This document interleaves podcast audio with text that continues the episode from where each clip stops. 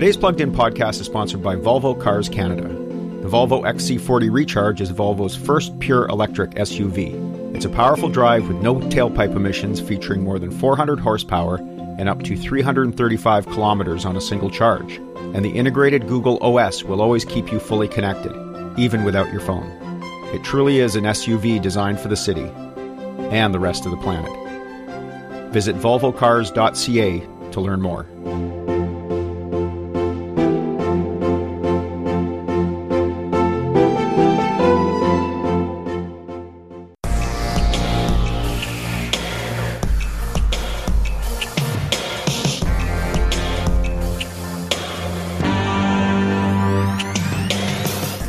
Welcome to the latest episode of Plugged In, Postmedia podcast taking you down Canada's electric vehicle highway. I'm your host, Andrew McCredie.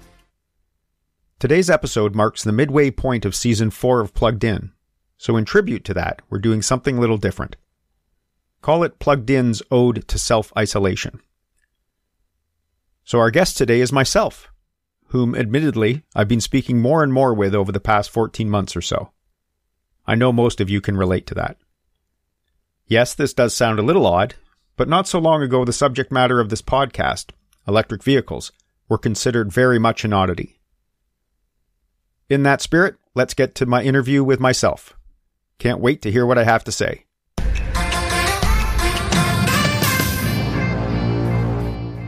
Thanks for joining us today, Andrew. Thanks for having me, Andrew. Big fan of the show, haven't missed an episode. I find you to be a charming, witty, and very knowledgeable host. Well, that's very kind of you. Let's start out with the first EV you ever drove and your impressions of it at the time. Well, that would be a golf cart in Myrtle Beach, South Carolina when I was eight years old. My impression was this is fun. I don't want to play golf. Dad, I just want to drive. And I guess that's probably where I got the bug, not just for electric vehicles, but for driving.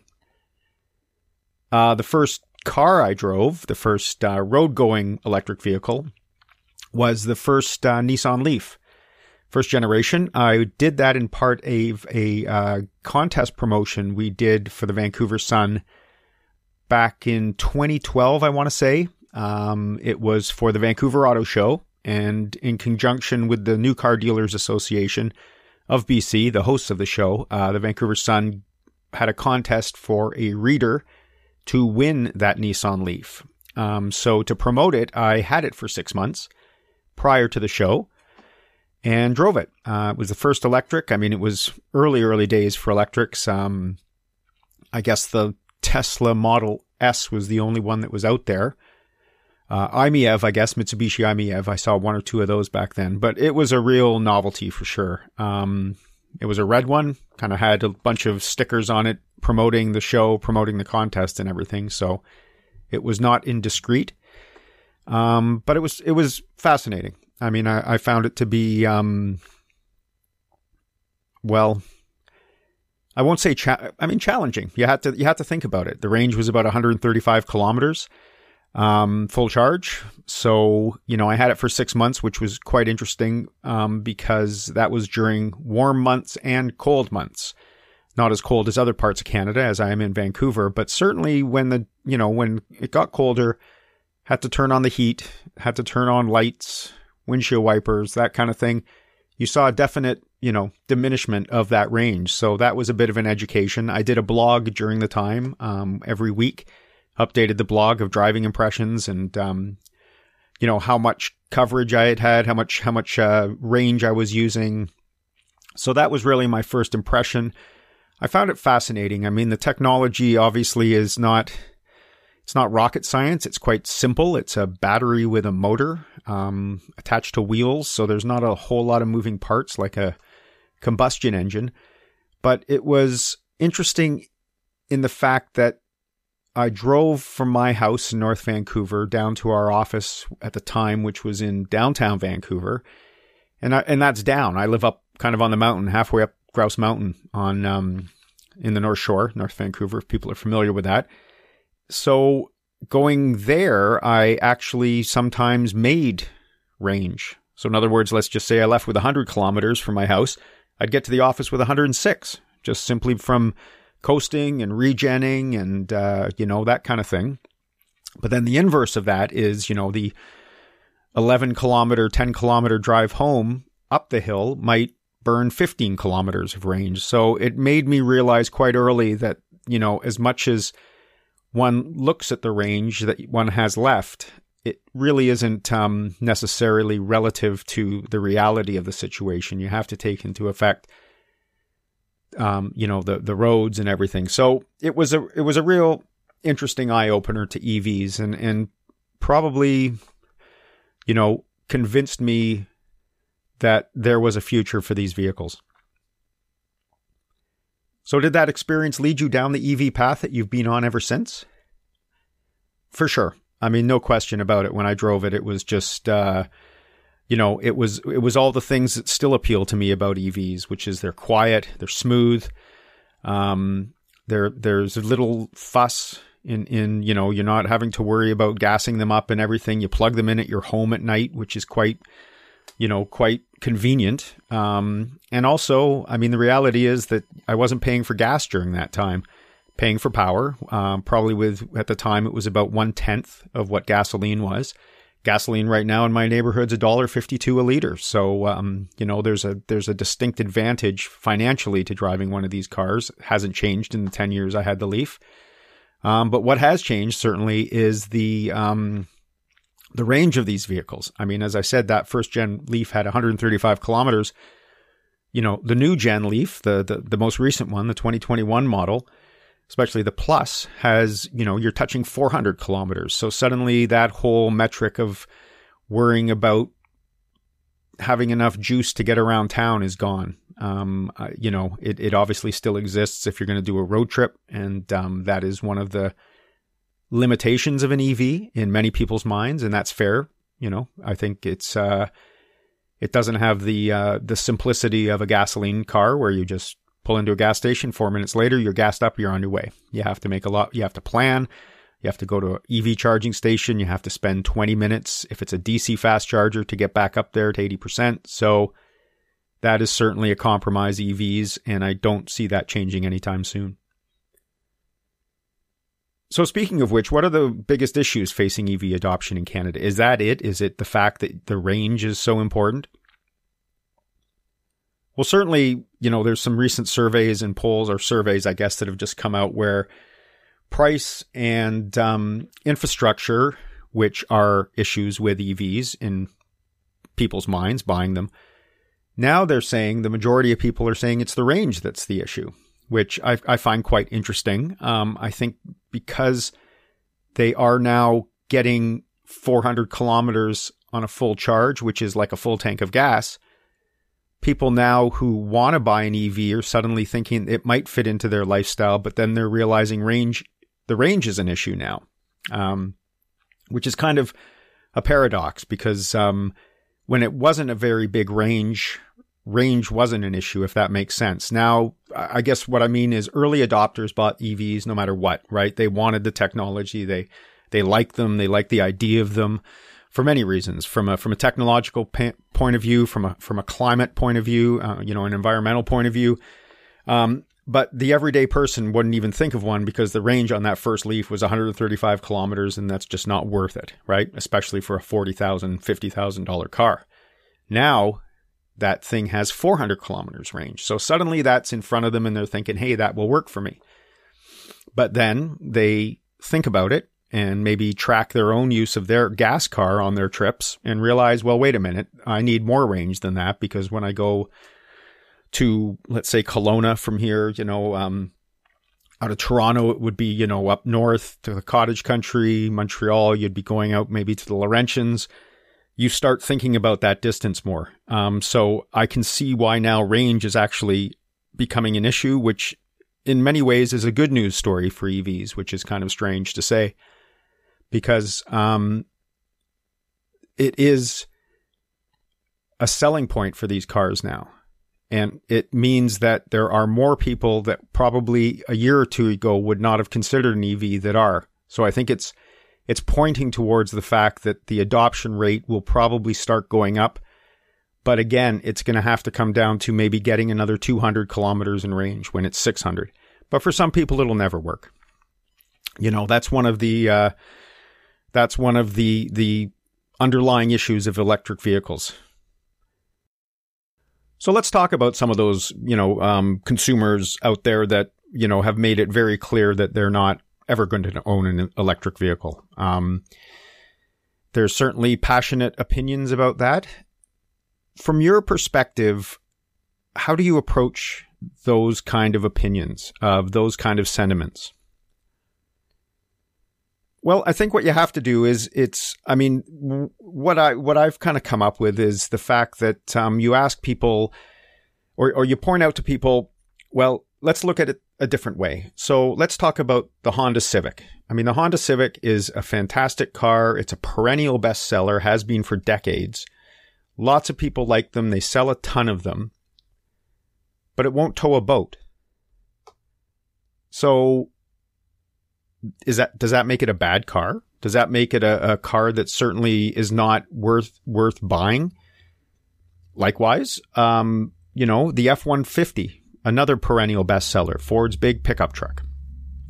What about the fact that I can't park it in my small underground parking garage? It's too big. So does that make it a bad car?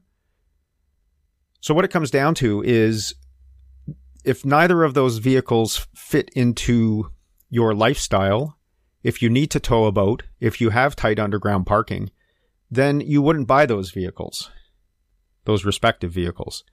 And it's just the same with electric vehicles. When people tell me it won't tow a boat, I drive 800 kilometers. Um, um, you know, I live in sub, you know, very cold temperatures. Well, then probably an electric vehicle is not for you then. But that doesn't mean they're not for some people. And I think, you know, we kind of live in this, this either or society where it's all or nothing. And, um, electric vehicles will not take over combustion vehicles for decades, decades from now. You know, this whole idea of 2030, 2040, 2050, 30 years from now, there's still going to be lots of gasoline cars around the world. In Canada, I'm not sure. There'll be some um, to do those kind of things that I mentioned but the fact is, you can't discount electric vehicles because they can't do things that gas vehicles can do. Likewise, um, I mean, what really what it comes down to is the the only, as I tell people, the only thing electric vehicles can't do as good as a gas car is go on long trips without you having to stop every 400 kilometers and spend half an hour charging it. That's it. They're they're they're faster. You know, they're quicker off the line acceleration. They're quieter to drive. The, the experience of driving them is, is nicer. Um, they are a little more expensive. That's changing. But you know, this idea that they are, they're, they're, they're this massive compromise just isn't true. And, um, I think there's more at work there with people who don't like electric vehicles. Well, let's talk about that a little. So, let's talk about your profession, automotive journalists. Why are so many of them really passionate about discounting electric vehicles? You know, they they they they've never been fans. They they find them to be, you know, compromised cars. Well, uh, you know, I think automotive journalists are passionate about cars and um, they like them how they've always been. There's a huge sentimentality attached to these cars for a lot of these guys and women who are automotive journalists. A lot of them have old cars. A lot of them work on their cars. So I think for them, the electric vehicle is a threat to that, to that car culture that they've grown up with and which is part and parcel of them. And I totally get that. I have no, I have no problem with that kind of feeling. Um, as an anecdote, I was always, you know, I grew up with newspapers, print, you know, reading newspapers. And I've lived through the, the, you know, the, um, disruption of that. I've lived through the websites taking that over and I don't, I still don't like it. You know, I still get two newspapers delivered to my house every morning and I read both of them at breakfast and throughout the day. Doesn't mean I don't read online, but I still love newspapers and that hasn't changed. And likewise, for a lot of these people who don't like electric vehicles, it's not going to change for them. They'll be able to have their gas cars. but the the kind of irrational um, dislike of electric vehicles from auto journalists, I think, is it's it's many layered. Um, I think it's uh, they're they're experts in what they know, and for a lot of them, electric vehicles confuse them, and I think they don't like that. So so here's here's an example of kind of here's a story that I often think about when it comes to thinking about auto journalists. So about six or seven years ago, I was in uh, LA for the LA Auto Show, um, and prior to it at Newport Beach the day before, um, had an opportunity along with a, a, lot of other journalists to drive the Toyota Mirai, which is the hydrogen fuel fuel cell vehicle, so an electric car. Um, it was it was fascinating. They did a technical debrief of the whole vehicle. Um, then we got in and drove them, and we drove them around for about an hour. We actually during that time went to um, Orange County um, Recycling Depot which, as part of the off gassing of their operation, created hydrogen. And then they had a hydrogen pump. So we were filling up these vehicles from the off, off, you know, the, the, the byproduct of this recycling depot. I mean, brilliant. I mean, from a technological point of view, from a sustainability part of point of view, it was, it was fascinating. And I don't know if you remember, but back then they always did the little trick where they'd, uh, turn the car on and then there'd be water vapor coming out of the tailpipe, which is just the, uh, you know, the only real, uh, byproduct of the process of hydrogen. And, uh, you know, an engineer would get down there with a glass and fill it, you know, half, half full or quarter full and then drink it just to show that, hey, this is this incredible, uh, you know, the byproduct is essentially water, which is H2O. So then in the question period, um, this guy, you know, a, a, seasoned journalist, if you read Car and Driver, you'd know his name very well. He's a, he's a, you know, um, a Hall of Fame kind of automotive journalist in America. He stood up and he said, uh, I'm from Chicago. And I have to say that this water vapor coming out of the tailpipe really concerns me because we have a very cold climate and I'm just thinking these cars are going to create all kinds of icy roads with this water. I think he said pouring out the back, not dripping, but pouring. So there was this kind of, you know, it was, it was fascinating. I was towards the end of the room and there were lots of people nodding. A lot of these journalists were nodding, thinking, yes, yes, that's right. This is a, this is, this is a problem. So, um, you know, the, the, the Toyota engineers from Japan were all getting this translated to them, and it was priceless because they were so. I think the translator had to kind of explain it to them three or four times because they were looking so puzzled at this question. You know, like like it was it wasn't that they hadn't thought of this, but the fact was this was nonsense. You know, this whole very idea. But what it did was it underscored to me how so many of these journalists that are very smart people I mean, this guy, this guy's a smart guy. He's probably got an engineering degree, so smart in the ways of working of vehicles, but combustion vehicles. He was threatened by this electric vehicle. Um, he wasn't impressed by the fact that we had this, the technology we had and the charging we had done earlier and the, you know, this whole ecosystem of, of hydrogen. His concern was just trying to find a way to discount the vehicle and tell them there this is this is you're on the wrong track and this will never work. We're we're committed to oil. And I often think of that, and and uh, I, it, it's one of many occasions. I mean, in the old days, ten years ago, when I'd sit at dinners with automotive journalists and they found out I liked EVs or was interested in them, it was just ridicule, right? Which was cool. I didn't have a problem with that. But as I said to some of them, um, once Porsche and Audi start making these EVs, you guys will change your mind. And of course, at the time, they'd said, "Oh, those guys will never make EVs. You know, they're performance engines. You don't, you can't make an EV. It's a performance car." Well, as as all my listeners know, Audi and Porsche are making amazing EV performance cars, and surprise, surprise, these journalists now are starting to uh, gush about these vehicles. However, always with the caveats, they're very expensive and the range issue. So, you know, they love the performance, they love the speed, which they have to admit is there but it's always about other things. These these bugaboos, range and price. Um, f- you know, just further to that, uh, Road and Track, you know, which which you know, if you've read Road and Track all your life, which I have, um, always it's about horsepower and performance. It's about speed. It's about zero sixty time. It's about quarter miles. I mean, just look at the covers over the years. That's what it's all about, is performance and speed. interesting when they do EV stories now. Rarely is the top headline how quick they are, which they are. You know, not not zero sixty, you know, three seconds.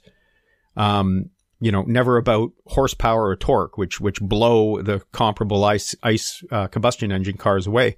It's always about the range, you know. And I'm just thinking, I've read about the Mustangs, you know, Shelbys and GTs my whole life, and I've never heard range being an issue. You know, they've never said, oh, it only gets 400 miles to the full tank of gas.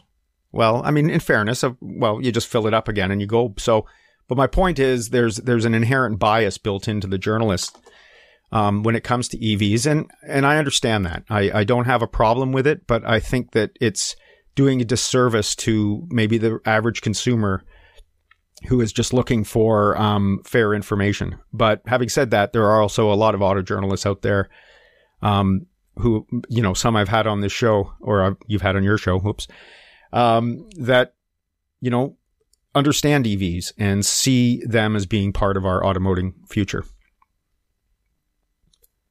So, apart from the somewhat closed minds of those journalists, what else frustrates you in the EV space?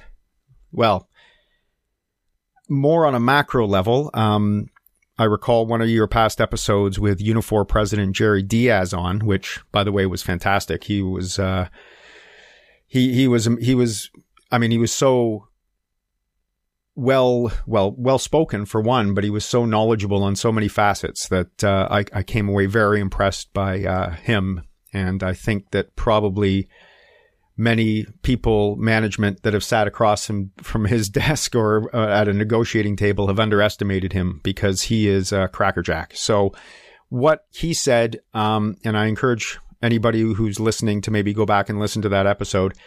Um, he talked about the manufacturing and the opportunity that Canada is facing today in the EV space from the mining to the manufacturing to the development. It is something that we are poised right on the precipice of being able to do. But what frustrates me and what I fear is that we're going to be left behind that. Um, simply because we don't have a centralized, well, what he said is we need a car czar in Canada. We need a car czar who looks at the country as a whole, not the regions, not the Quebecs, not the Montreals, not the Ontarios, but the whole country and understands that each region represents an opportunity in different things for EVs, from building batteries to mining the minerals to manufacturing the cars to designing the cars to producing them. And I guess what frustrates me is the fact that we have this right within our grasp and it just doesn't seem like we're moving in the right direction or we don't have anybody we don't have anyone who's kind of overseeing that and, and trying to steer that. It's like a hundred different cats running in different directions. Um, you know, I just read today that Lion, uh, the great Montreal uh, EV truck builder, has just opened a is is is just about to break ground on a um, factory to build school buses in Illinois, and um, I mean, I'm I'm sure part of that is to sell vehicles into the states, which obviously is a massive market. But I also think part of it is probably the the the, the cost of doing business in Canada. Um, so I think that's what frustrates me is the fact that we're so close to having an industry that would be great jobs for decades and really make Canada a player in this space. And I have a feeling it's going to slip away, and that's uh, that's frustrating. Okay, always like to get uh, our guest out on this last question. Um, in your mind, what will signal the EV adoption tipping point in Canada? Well, I guess I have a problem with that question because it's a you you ask about a tipping point, and that seems to me to indicate a, a, a point of domination, a point of no coming back, a point of uh, VHS taking over beta. Um, and I'm not sure if that's the right way to look at the vehicle transportation space in Canada. Let's say, as I said earlier, I don't think it's going to be 10 years or 20 years before gas engines disappear. So I'm not sure if a tipping point is right to say. Um, maybe an acceptance point is is a way I'd look at it.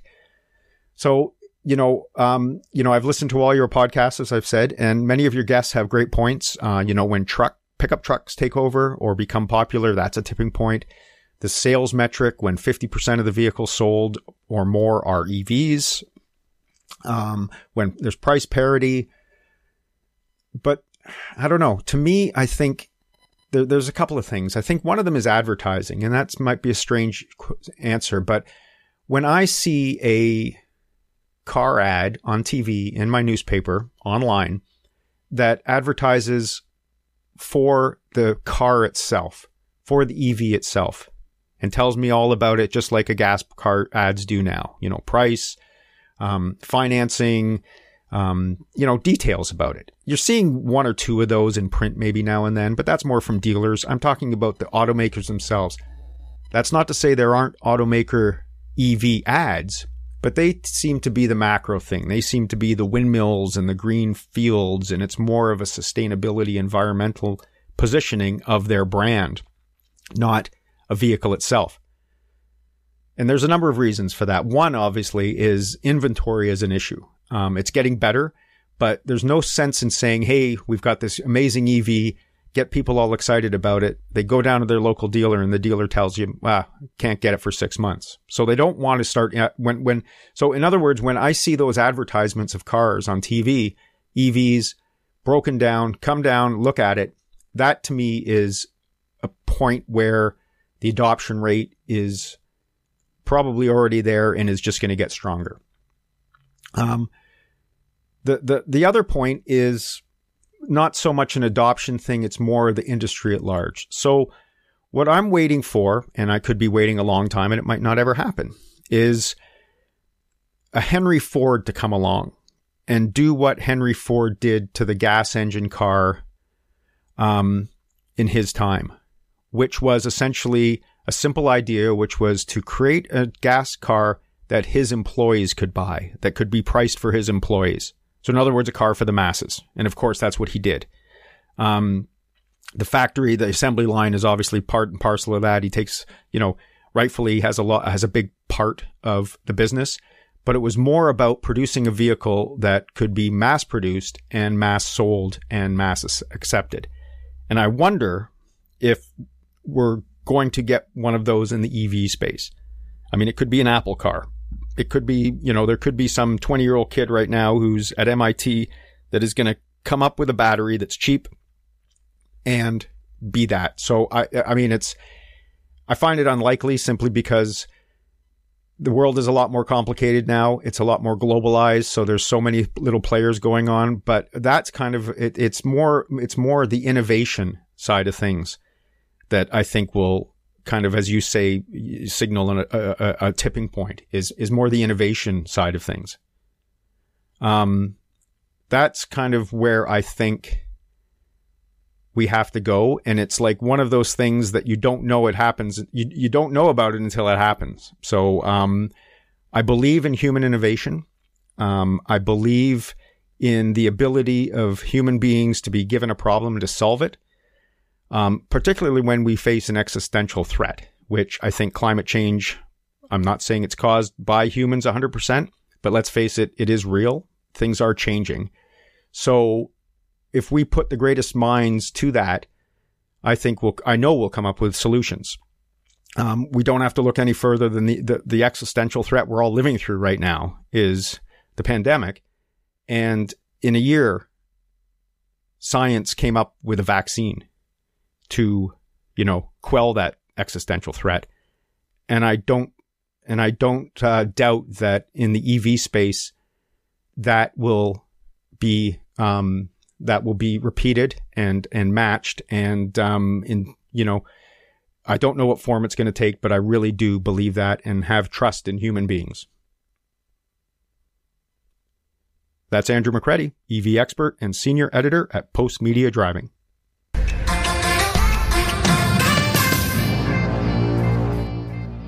Well, in 30 years of journalism, I have to say that's the strangest interview I've ever conducted. That's it for this episode. Much thanks to producer extraordinaire Dharm Makwana and you for joining me on another electrifying journey down the highway. We always welcome your comments and criticisms via email at pluggedin at postmedia.com. For your dose of all things automotive, be sure to check out driving.ca, where you'll find the best in breaking news, videos, and reviews. Check out the site's comparison tool for head to head shopping and sign up for the Blind Spot newsletter, delivered to your inbox every Saturday morning and featuring a roundup of the week's most important and most entertaining automotive news. Speaking of newsletters, check out the new FP Energy newsletter, which arrives in your inbox each Wednesday and features exceptional coverage of Canada's energy sector, including renewables and electric vehicles. Subscribe for free at financialpost.com slash newsletters.